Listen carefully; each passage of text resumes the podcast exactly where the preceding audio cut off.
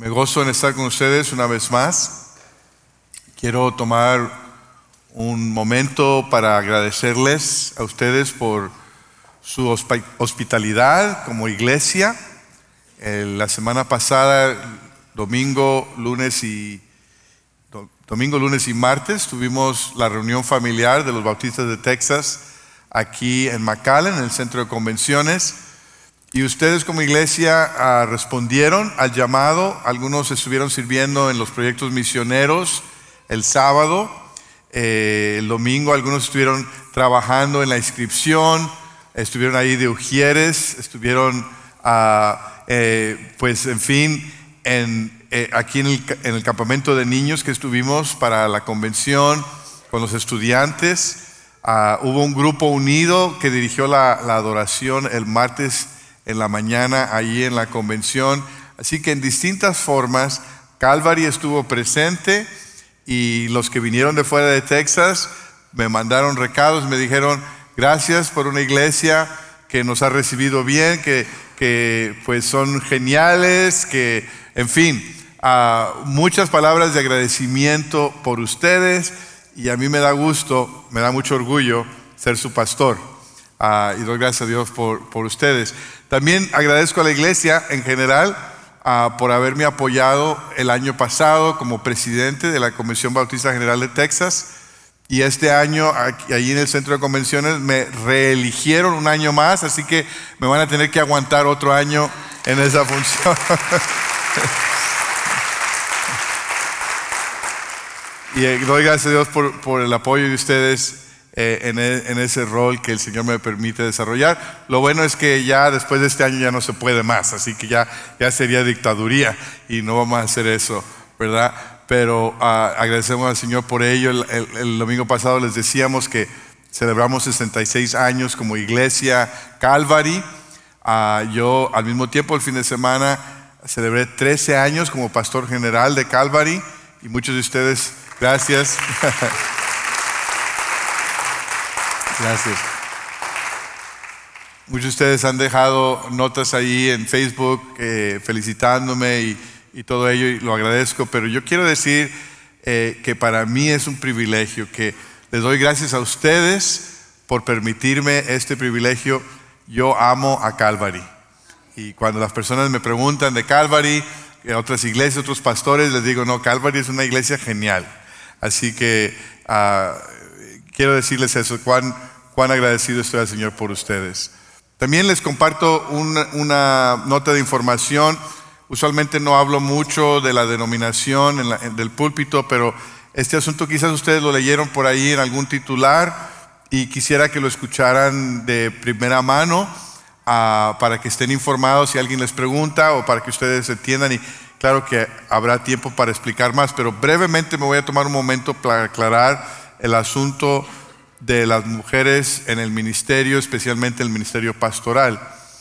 En el mes de junio, la Convención Bautista del Sur, que es una convención nacional con la cual hemos colaborado por 66 años, eh, sacó, o vamos a decir, excomunicó, por decirlo así, a iglesias como Saddleback y otras iglesias porque tienen mujeres pastoras en su equipo.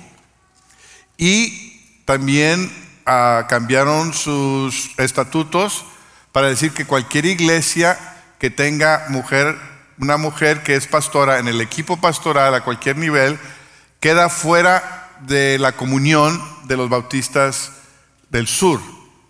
Ustedes saben que en nuestra iglesia tenemos una mujer que está en nuestro equipo pastoral, se llama Susan Sosby. Ella fue ordenada por nosotros como iglesia. Ella oficia la cena del Señor, bautismos, bodas, funerales y participa en nuestro equipo pastoral. Entonces quiere decir que según la decisión que se tomó en New Orleans por la Convención Bautista del Sur, quedamos fuera de, esa convención y tenemos que ver qué vamos a hacer ahora. Ahora, hablando de la convención estatal, la Convención Bautista General de Texas, de la cual me toca ser presidente, la pregunta fue, ¿cuál es la posición de esa convención en cuanto al Ministerio de Mujeres? Entonces, en la sesión de negocios, los mensajeros decidieron, afirmar, o decidieron eh, hacer una proposición afirmando a las mujeres en el ministerio y dejando la decisión de que una mujer sea pastora a cada iglesia local. En otras, partes, en otras palabras, si una iglesia local tiene mujeres pastoras en su equipo como nosotros, podemos estar plenamente en comunión con la Convención Bautista General de Texas. Si una iglesia en Texas no tiene mujeres pastoras y no quiere tener mujeres pastoras, también puede estar en comunión. Es una situación que no nos debe dividir. Yo le dije a, la convención en mi mensaje presidencial, le dije, no somos una convención que somos impulsados por asuntos controversiales, somos una convención que somos impulsados por la misión que Dios nos ha dado. Amén.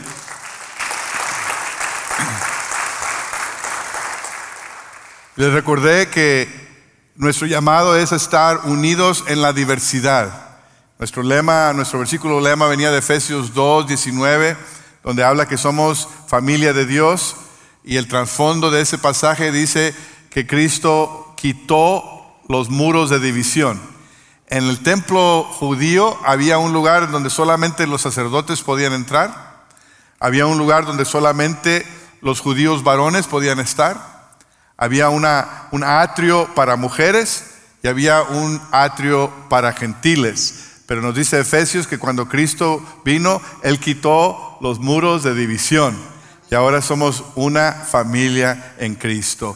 Hombres y mujeres, niños y adultos, judíos, gentiles, hispanos, afroamericanos, asiáticos, una nueva humanidad por la sangre de Cristo. Y cuando venimos a nuestra serie de verano que hemos titulado a el seguir a Jesús, el poder eh, seguirle a Él, venimos a un mensaje el día de hoy que tiene que ver exactamente con esa misión. Y es que somos llamados a ir. Hemos estado viendo pasajes del el Evangelio de Lucas y hoy venimos a Lucas capítulo 10, versículo 1, y dice de la siguiente forma. Después de esto, el Señor escogió a otros setenta y dos para enviarlos de dos en dos delante de él a todo pueblo y lugar a donde él pensaba ir. Es abundante la cosecha, les dijo, pero son pocos los obreros. Pídanle, por tanto, al Señor de la cosecha que mande obreros a su campo. Vayan ustedes, miren que los envió, los envío como corderos en medio de lobos. No lleven monedero, ni bolsa, ni sandalias, ni se detengan a saludar a nadie por el camino. Cuando entren en su casa, digan primero, pasa a esta casa. Si hay alguien, si hay allí alguien digno de paz, gozará de ella. Y si no, la bendición no se cumplirá. Quédense en esa casa y coman y beban de lo que ellos tengan, porque el trabajador tiene derecho a su sueldo. No anden de casa en casa. Cuando entren en su pueblo y lo reciban, coman lo que les sirvan. Sanen a los enfermos que encuentren allí y díganles, el reino de Dios ya está cerca de ustedes. Pero cuando entren en un pueblo donde no los reciban, salgan a las plazas y digan, aún el polvo de este pueblo que se nos ha pegado a los pies, nos lo sacudimos en protesta contra ustedes. Pero tengan por seguro que, que ya está cerca el reino de Dios. Les digo que en aquel día será más tolerable el castigo para Sodoma que para ese pueblo. Cuando el Señor Jesús inicia su ministerio, Él llama a personas a seguirlo. Vemos que Lucas nos habla de, de Simón, de Juan y de Jacobo, que eran pescadores. Les invita a ser pescadores de personas, pescadores de hombres. Y después va adelante y se encuentra con, un, ah, con alguien que recogía impuestos y Leví, que también lo conocemos como Mateo, le invita a seguir. Y así él sigue invitando, forma 12 que vienen a ser parte de su equipo, pero para este momento en el cual llegamos aquí en Lucas 10, ya hay 72 discípulos que son llamados a, ser parte del grupo, son llamados a la fe, a creer en quién Cristo es y son llamados a convertirse en pescadores de personas. Les ofrezco cuatro verdades que podemos sacar de esta historia el día de hoy. La primera es que el seguir a Jesús resulta en ir. El ir no es una parte opcional del programa de Jesús. El Señor llama a sus discípulos a que lo sigan para después enviarlos. El grupo de discípulos nunca tuvo la intención, Jesús nunca tuvo la intención de tener un grupo de discípulos que fuera un club privado, que solamente se preocuparan unos por los otros. El, compañerismo, la capacitación, todo eso que experimentaban era para que ellos pudieran después compartirlo con aquellos que estaban fuera. La primera instrucción de Jesús a sus discípulos es que oren por más obreros, por más trabajadores. Dice, la mies es mucha, la cosecha es mucha. En otras palabras, hay muchas personas allá afuera que quieren entrar al reino de Dios, que Dios ha preparado para que entren al reino de Dios, pero hay pocos trabajadores, pocos obreros, pocas personas que pueden ayudarles, que pueden guiarles a dar ese paso de fe. Oren al Señor de la mies, al Señor de la cosecha, para que envíe más obreros, para que envíe más trabajadores. Inmediatamente después que le da la instrucción de orar, les dice, ahora ustedes vayan. Me parece muy interesante que el Señor nos dice, oren por obreros, y nos dice, ahora vayan ustedes. La oración tiene que ir acompañada de acción, ¿no es cierto? El Señor Jesús entonces los envía.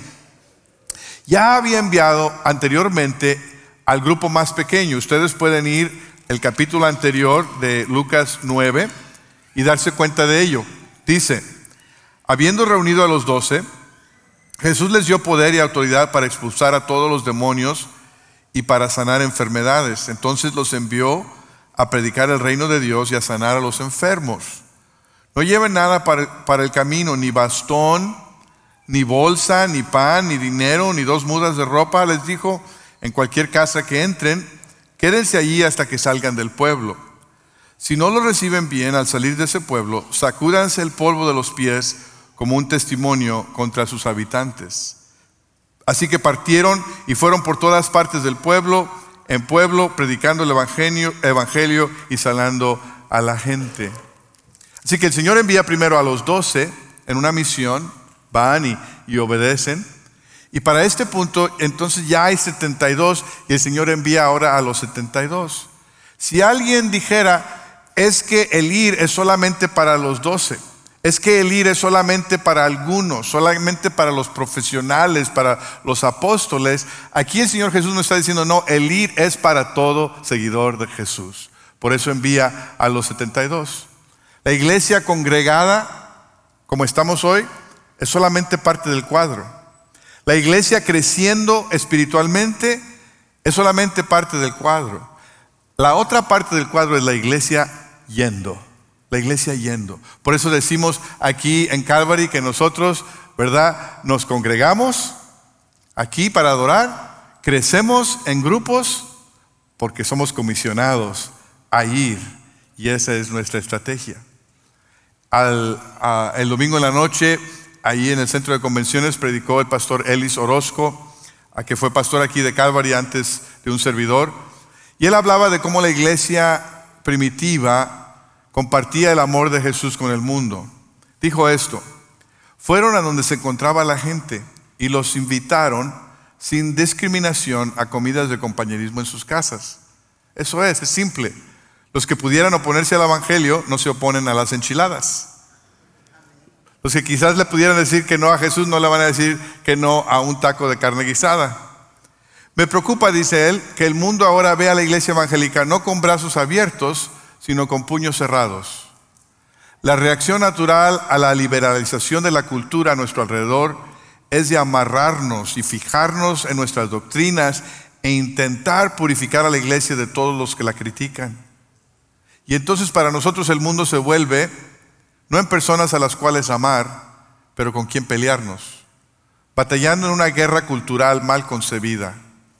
Pero no somos llamados a salvar la cultura, somos llamados a predicar el Evangelio. Yo creo que el pastor Ellis está en lo correcto. No hemos sido llamados a atacar al mundo, a odiar al mundo.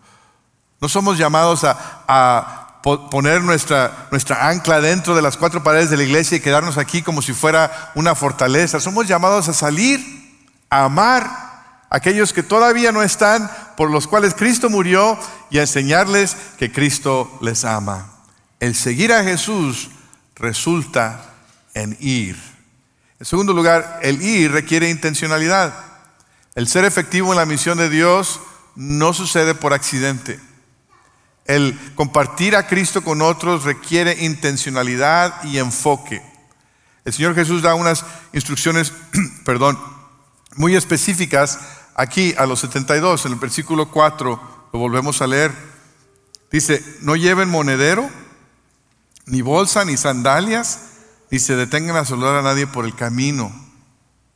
En, el versículo 3 de Lucas 9 también les dice que no lleven bastón o, callado ah, y, y, también instrucciones similares. En otras palabras, no, no lleven mochila, no lleven lonche, apaguen sus redes sociales, no se detengan, vayan y hagan lo que yo les envío a hacer. Son instrucciones muy interesantes. ¿Por qué las da el Señor Jesús así? Yo creo que tiene que ver con la urgencia, con la prioridad y con la naturaleza de esa misión. El hacer muchos preparativos les iba a causar retraso. El detenerse a saludar a la gente en el camino los iba a distraer. Había urgencia, tenían que llegar de aldea en aldea para llevar el mensaje que el Señor les había dado. El ir requiere intencionalidad porque la misión es urgente. Pero también esto de no llevar muchas cosas es una señal de dedicación. Los rabinos del primer siglo tenían una regla de que cuando iban al templo no llevaban bolsa, no llevaban callado, no llevaban bastón. Era una forma de decir, no vamos a otra cosa más que adorar a Dios. Era una dedicación a la tarea de servicio al Señor. Y es lo que el Señor Jesús quiere que sus discípulos hagan. No se distraigan con nada más, sino enfóquense en la tarea, dedíquense a lo que yo les envío a hacer. El ir requiere intencionalidad porque hay una urgencia y también porque hay una prioridad. Y además, el no llevar tantas cosas habla de la naturaleza de la misión. Los 72 no se suponía que iban a ir a las aldeas como alguien con mucha autoridad, como los fariseos, con, ropa y con vestimenta que demostraba que ellos sí lo sabían todo. No se suponía que deberían ah, entrar con, con dinero y, y, con posición mostrando su poder. Hace unas semanas que el pastor Rick Warren, pastor ya eh, de la iglesia Saddleback en California y autor del libro La vida con propósito, eh, me invitó a ir a California, a su oficina, para hablar de una iniciativa de evangelización mundial que se llama Finishing the Task o Acabando la Tarea. Y acepté la invitación, así que hace dos semanas fui allí, allá al sur de California, con Craig Cristina y su esposa. Pudimos sentarnos a la mesa y platicar con Rick Warren y, eh, y hablar de la misión de Dios pero él tenía muchas ansias de enseñarme su biblioteca. Tiene una biblioteca increíble ah, que tiene libros de todo, muchos libros y muchos artefactos de, viajes que ha hecho, cuestiones históricas, y cada uno de ellos tiene su historia. Así que él nos dio una gira privada, nos contó las historias, nos dio las lecciones, tuvimos devocional, sermón, estudio bíblico, todo. Pero llegó un momento en el cual me dice, a ver, toma esta vara. Y dice, esta vara es la, mera vera vara que Charlton Heston usó en la película Los Diez Mandamientos. Y yo, pues yo no sabía si lavarme las manos o no, ¿qué?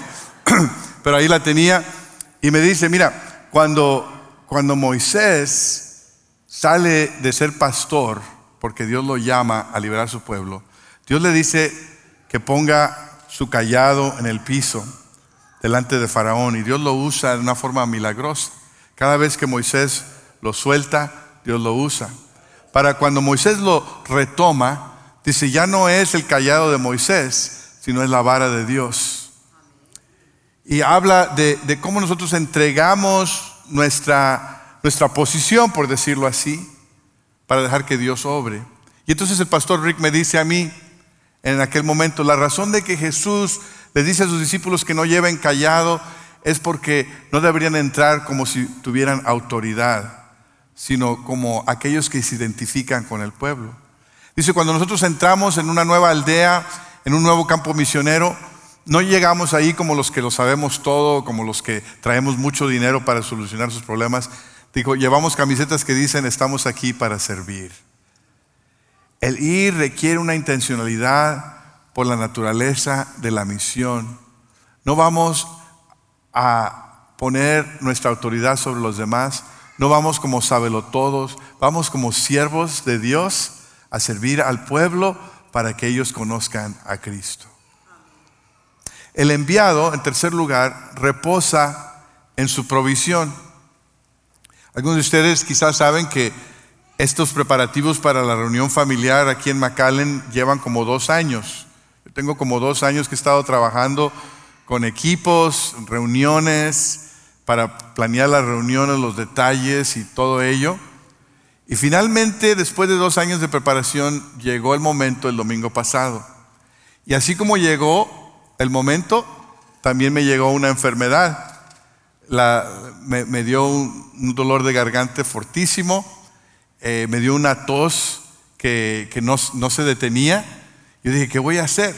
Me toca traducir un mensaje el domingo en la noche, me toca moderar las sesiones de negocios, me toca dar el mensaje presidencial, me toca dar un taller, me toca predicar en el, banquete de misiones y yo aquí sin voz y con mucha tos. Así que me tomé medicinas, me, dieron remedios, me sobaron, nomás lo que no hicieron, no, me barrieron, ¿eh? nada más para que sepan.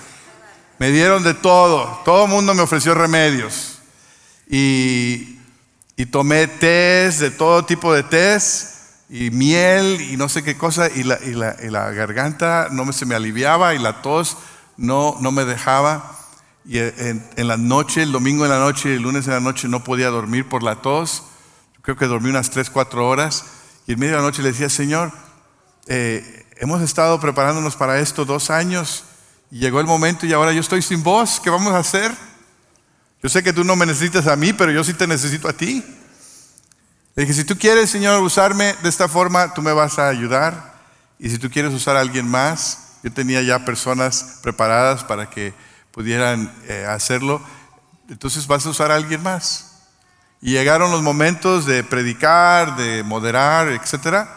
Y en ese momento el Señor me quitó la tos y me dio suficiente voz para poder hacer lo que me tocaba hacer se acababa la sesión y me regresaba la voz, la tos y se me iba la voz. Y así una sesión por sesión hasta que terminó la reunión familiar y pude hacer lo que me tocaba hacer. Y el Señor en aquel momento me recordó que al servirle, en lugar de confiar en mi preparación, debo confiar en su provisión. No tiene nada de malo prepararnos. Es importante a veces prepararnos. Pero antes que nada debemos descansar, debemos reposar en la provisión de Dios. El, no llevar muchas cosas, los discípulos tenían que confiar en la provisión de Dios. Y eso es demostrado por eh, el alojamiento que se les iba a proveer. Dice el versículo 5 al 8. Cuando entren en una casa, digan primero paz a esta casa. Si ahí hay alguien digno de paz, gozará de ella, y si no, la bendición no se cumplirá.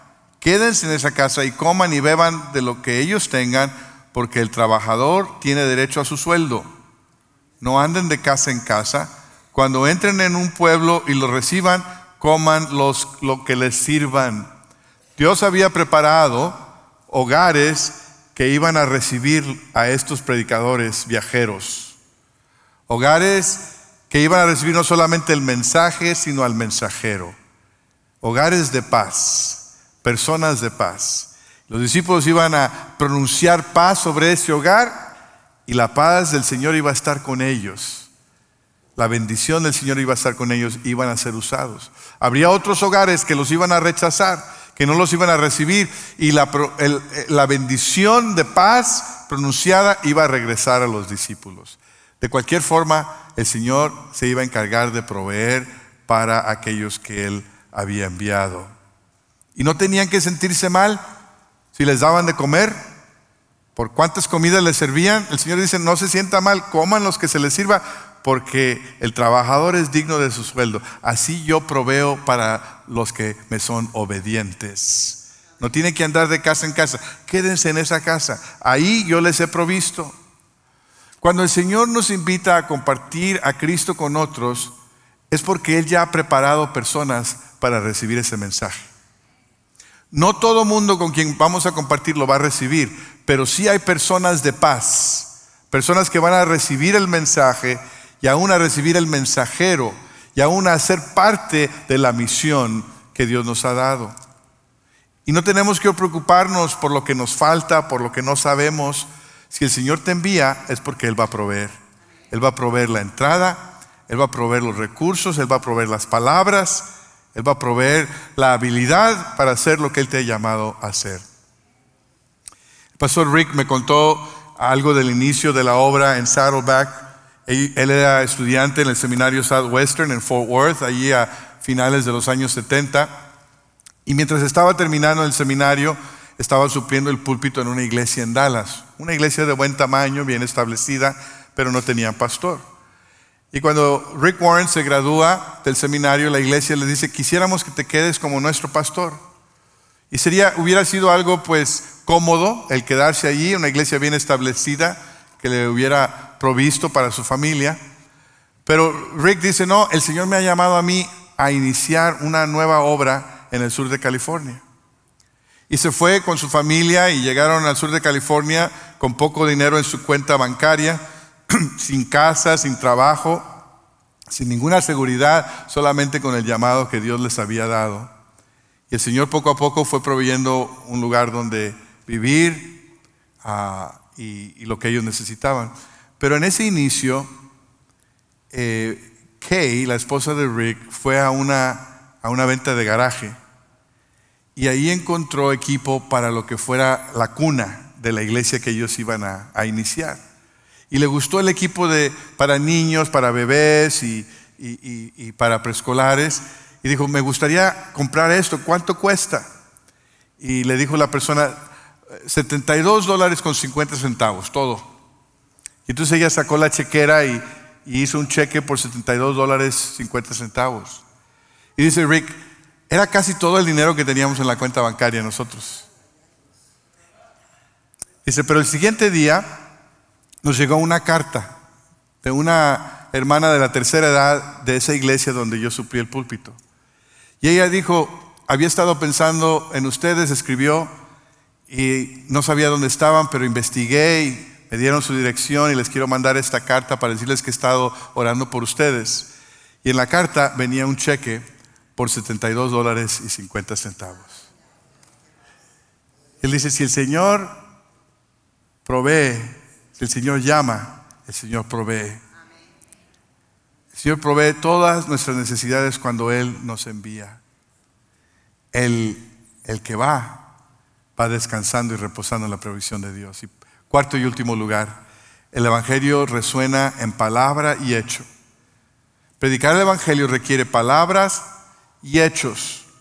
El explicar el plan de salvación sin importarnos la persona es un Evangelio incompleto. El llenar las necesidades humanas de alguien sin contarle lo que Cristo hizo por ellos en la cruz es un Evangelio incompleto. El Evangelio del Reino es un Evangelio que incluye palabras y hechos. Es un Evangelio integral para una persona integral. Es lo que Jesús predicó y es lo que le manda a sus discípulos a que ellos hagan. Fíjense en el versículo 9, el capítulo 10 una vez más. Dice así, sanen a los enfermos que encuentren ahí y díganles, el reino de Dios ya está cerca de ustedes. Jesús les dice, Vayan y preocúpense por las necesidades físicas y después díganles las buenas nuevas de que el reino de Dios se ha acercado. ¿Qué es el reino de Dios?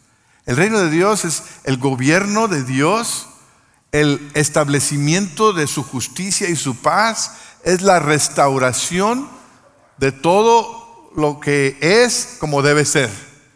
Es la restauración al shalom de Dios. Y el proclamar el Evangelio incluye eso. El, simplemente recitar palabras para que alguien haga un compromiso o recite una oración no es, no es solamente eso. Proclamar el Evangelio no es solamente ofrecerle a las personas, te voy a vender un boleto al cielo o te voy a ofrecer un boleto al cielo gratis. No, el Evangelio es mucho más que eso. Cuando Cristo ve a las personas, no ve solamente su espíritu, Cristo ve su cuerpo. Cristo ve a personas con necesidades emocionales, físicas, sociales y claro, espirituales. Y Él muestra interés por esas necesidades. Es cierto que Cristo es el único que puede perdonar los pecados, pero también ayudó a que el paralítico se levantara. Es cierto que Cristo es el único que puede darnos vida eterna, pero también multiplicó el pan para que las personas comieran cuando tenían hambre. Y eso es lo que le enseña a los discípulos a hacer a importarles toda la persona. Una misión integral es la misión a las que los envía. El Evangelio resuena en palabra y en hechos. Este año estamos celebrando 55 años del Ministerio del Río. Yo no sé si ustedes conocen o han escuchado el Ministerio del Río, pero todo inició de esta forma. En el año 1967 pasó un huracán por el valle llamado Beulah.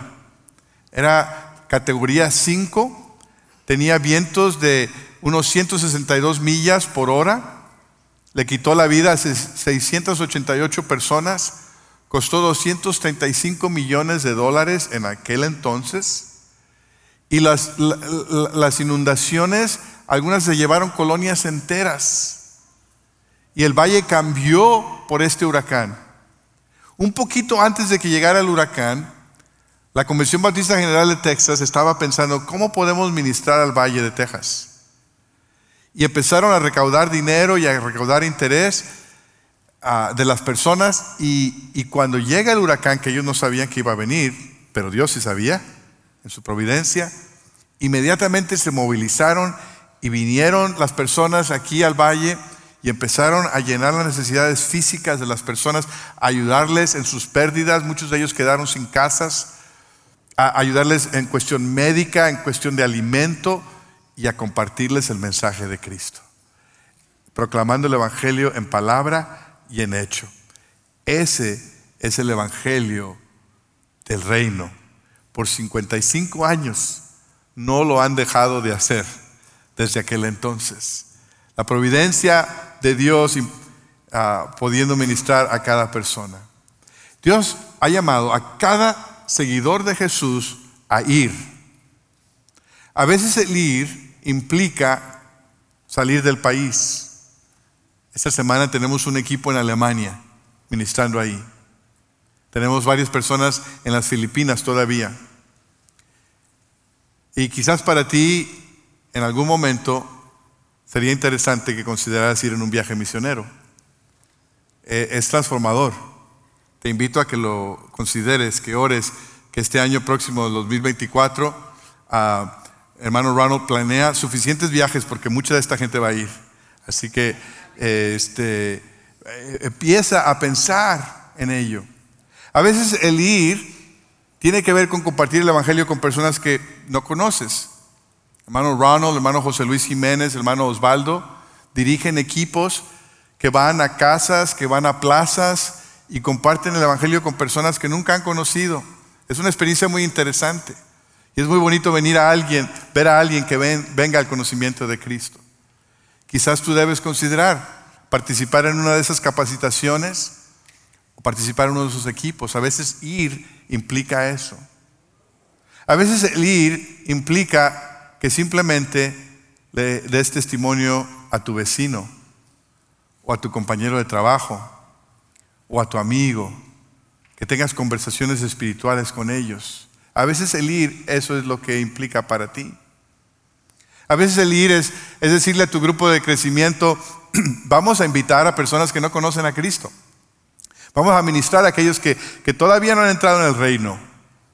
A veces el ir toma esa forma. A mí me dio mucho gusto esta semana pasada porque un miembro de nuestro grupo de crecimiento nos dijo, hemos estado invitando a esta chica a que participe en algunas de nuestras actividades y ha estado viniendo.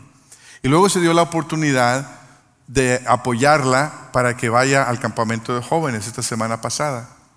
Y nosotros la apoyamos para que fuera. Y me dicen, ahí en el campamento entregó su vida a Cristo. Y ya nos dijo que al regresar se quiere bautizar aquí en nuestra alberca, ¿verdad? A veces ir es simplemente eh, el recibir a nuestro grupo de crecimiento a personas que todavía no conocen a Cristo hasta que vengan a conocerlo. Para cada uno de ustedes el ir quizás sea un poco distinto, pero todos somos llamados a ir. El punto es este, el Evangelio no se puede quedar dentro de estas cuatro paredes. El Evangelio tiene que ser proclamado allá afuera. Aquí venimos a proclamar el Evangelio y a recordar que el Evangelio tiene poder para cambiar vidas, que el Evangelio es el poder de Dios para salvación. Al judío primeramente, para todo aquel que cree, al judío primeramente y también al griego, a toda persona. Entonces el llamado a ti el día de hoy es a ir. ¿Irás? ¿Irás? ¿Irás? Oremos. Señor, gracias por tu llamado a seguirte, a conocerte, a recibir de ti. Y gracias por el llamado a ir. Gracias por aquellos que han sido obedientes a ese llamado, porque los has usado para traer a muchos a tu conocimiento. Pero la mies sigue siendo mucha. Y necesitamos más obreros. Cada creyente es un obrero. Cada seguidor de Jesús es un obrero. Y hoy queremos, Señor, hacer un compromiso contigo de ir en cualquier forma en la cual tú nos llames, si es fuera del país, si es al cruzar la frontera o si es al cruzar la calle. Que sea cual sea el plan, estemos listos y dispuestos a seguirte, Señor. Permítenos hacer un compromiso el día de hoy contigo, de ser discípulos que van. Y si hay alguien aquí, Señor, que todavía no han confiado en Cristo como Señor y Salvador, que tu Espíritu Santo hoy le dé la convicción de que necesita el perdón, de que Cristo murió en la cruz por sus pecados y de que solamente en Cristo hay salvación. Que hoy tome ese paso de fe y reciba el perdón, la vida eterna y todas las bendiciones que vienen con el reino de Dios. Pedimos en el nombre de Cristo Jesús. Amén.